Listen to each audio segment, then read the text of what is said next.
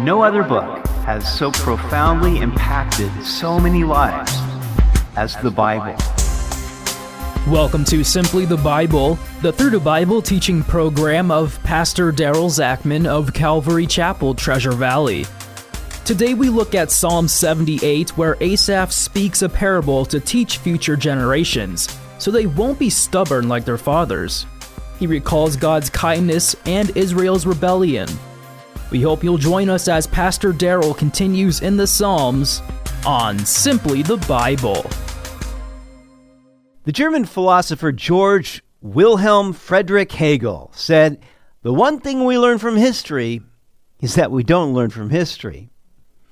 Now, in Psalm 78, Asaph gives us a history lesson. And the purpose is to help future generations of God's people to learn from the mistakes of the past and to inherit God's blessings promised to the faithful. Speaking of these same experiences of the children of Israel in the wilderness, the apostle Paul wrote in 1 Corinthians 10:11, "Now all these things happened to them as examples, and they were written for our admonition upon whom the ends of the ages have come." Now, I bring these things up because not everybody understands the value of Old Testament stories, and yet they have been given to us so that we may know God and not make the same mistakes as people in the past made. Psalm 78 is a contemplation of Asaph. Give ear, O my people, to my law. Incline your ears to the words of my mouth. I will open my mouth in a parable.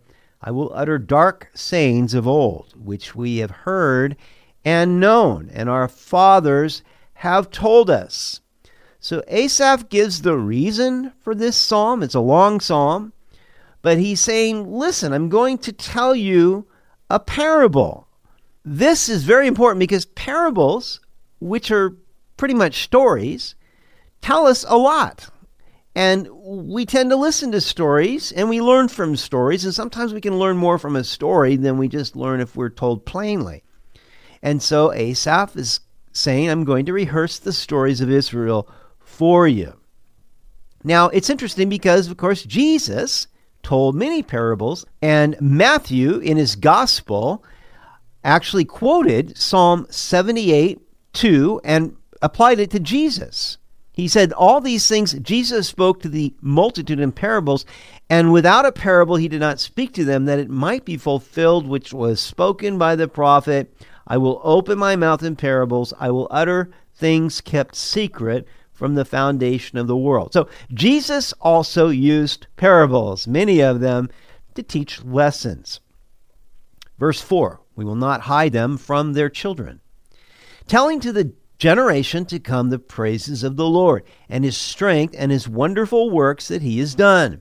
For he established a testimony in Jacob and appointed a law in Israel, which he commanded our fathers, that they should make them known to their children, that the generation to come might know them, the children who would be born, that they may arise and declare them to their children, that they may set their hope in God, and not forget the works of God but keep his commandments, and may not be like their fathers, stubborn and rebellious generation, a generation that did not set its heart aright, and whose spirit was not faithful to God.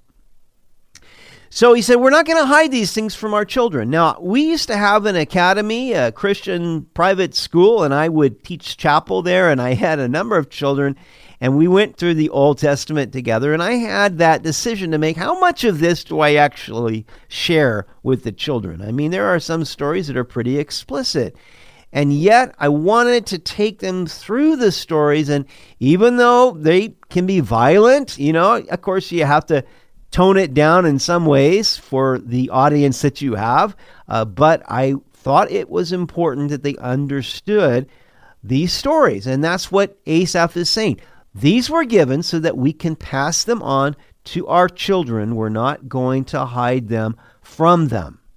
And so we repeat the praises of the Lord because of his strength and wondrous works. Now, Asaph said God established his law in Israel, of all of the nations he could have chosen, he chose Israel to bring forth his righteous law, a law unlike any other nation ever had, that if they would keep his commandments, they would prosper. And God gave them the law and told them that they are to repeat these things to their children, so that their children might also set their hope in God and keep his commandments. And you know, we are to do the same thing. I am now a grandfather, okay? And we happen to be living with uh, our daughter and son in law. Right now, we're between homes. And so I have this opportunity to share Bible stories with my grandsons. And they are so quick to remind me, Papa, are we going to have Bible story tonight? You know? And so uh, it's been pretty cool. And I can share these things with them but it reminds me of my own grandparents who were very influential in my own life, uh, in my faith. And so this is what we are to do. We are to pass this on from generation to generation. And you think, you know, who was it that shared their faith with you? Probably very likely it was maybe parents or grandparents or a friend. But the idea here is that we are to share these things with the next generation. The children of Ephraim, being armed, and carrying bows turned back in the day of battle. They did not keep the covenant of God. They refused to walk in his law and forgot his works and his wonders that he had shown them. So, a brief history of Ephraim. You'll recall that Joseph had two sons, Ephraim and Manasseh. Jacob adopted his two grandsons uh, and made them his own, and therefore they, there became 13 tribes in Israel. And that was important because then when they divided the land, it went to 12 of the tribes, and then the 13th tribe, the tribe of Levi, the Lord was their inheritance, so they didn't get an inheritance of the land in Israel. But from the tribe of Ephraim came Joshua, who was the conqueror, to bring them into the promised land. And yet it says in Joshua 16:10 that the Ephraimites did not drive out the Canaanites who dwelt in Gezer, but the Canaanites dwelt among them, and they became forced laborers. So Ephraim did not obey the Lord. God told them to utterly destroy the Canaanites. They didn't. They made a peace pact with them. They made them servants but they didn't obey the Lord. And that gives us the reason why God would choose Judah over Ephraim. The nation would be divided. The north would be called Ephraim, the south would be called Judah. But God would choose Judah, the southern kingdom, from whom the Messiah would come. Verse 12 Marvelous things God did in the sight of their fathers in the land of Egypt, in the field of Zoan.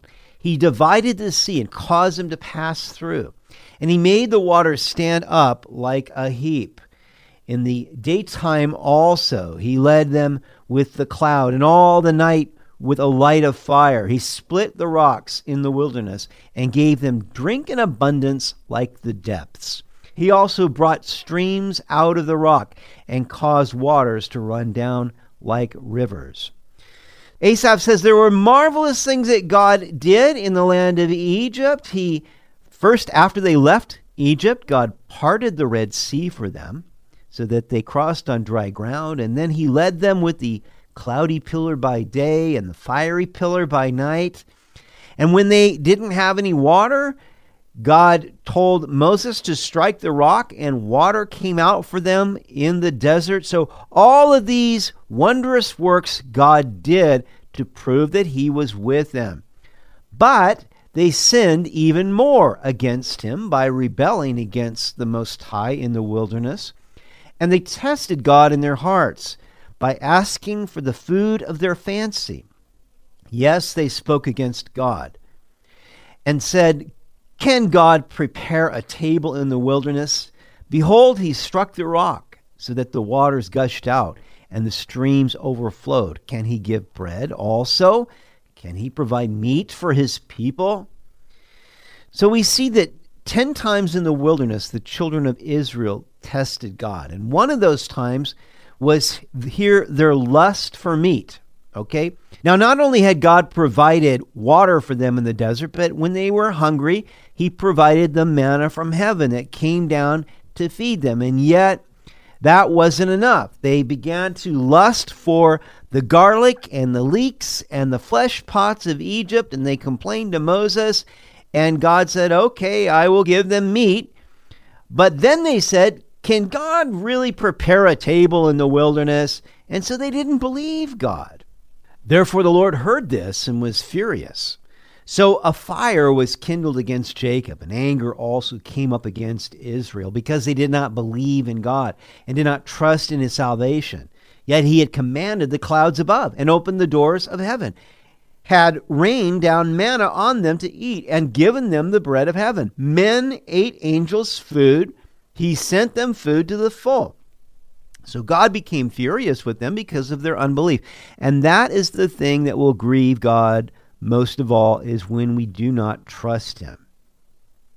He caused an east wind to blow in the heavens, and by his power he brought in the south wind. He also rained meat on them like the dust, feathered fowl like the sand of the seas, and he let them fall in the midst of their camp all around their dwelling. So God brought an abundance of quail to them, so they had so much meat more than they could ever want, and there were quail everywhere. So they ate and were well filled, for he gave them their own desire. But here's the problem with any lustful desire you lust for it and you think, oh, if I just had that. And yet when you get it, you're not satisfied. But while the food was still in their mouths, the wrath of God came against them and slew the stoutest of them and struck down the choice men of Israel. So they got what they wanted, but then they got what they didn't want, which was the fury of God who struck down their choice men, and many of them died as a result. In spite of this, they still sinned and did not believe in his wondrous works. Therefore, their days he consumed in futility and their years in fear. So you would think that they would have learned their lesson, but when they came to Kadesh Barnea, the entry point to the promised land, God told them to go into the land. They scouted it out. They determined there were giants there, and the the scouts turned the hearts of the people away from the Lord, away from believing in God, and because of their unbelief, God said, okay, here's the deal. You think I'm going to take you in there and have your children die in the promised land? This is what's going to happen. Everybody that's 20 years old and over is going to die in the wilderness over the next 40 years, and your children will go in and receive the promised land. So, all of these things, just their stubborn unbelief that kept them out of the promised land, that caused problems in their nation, Asaph is rehearsing for future generations and for us so that we may learn from their example, not repeat their mistakes, but put our hope completely in the Lord. You've been listening to Simply the Bible, the Through the Bible teaching program of Pastor Daryl Zachman of Calvary Chapel, Treasure Valley. For more information about our church, please visit our website at calvarytv.org. To listen to other episodes, go to 941thevoice.com or check out our podcast on iTunes or Spotify. If you have any questions or comments, please contact us through our website. Tomorrow we'll conclude Psalm 78 where Asaph rehearses the history of Israel. They sought the Lord, and after he delivered them, they turned away from him. Still, he was gracious to them. We hope you'll join us as we continue in the Psalms on Simply the Bible.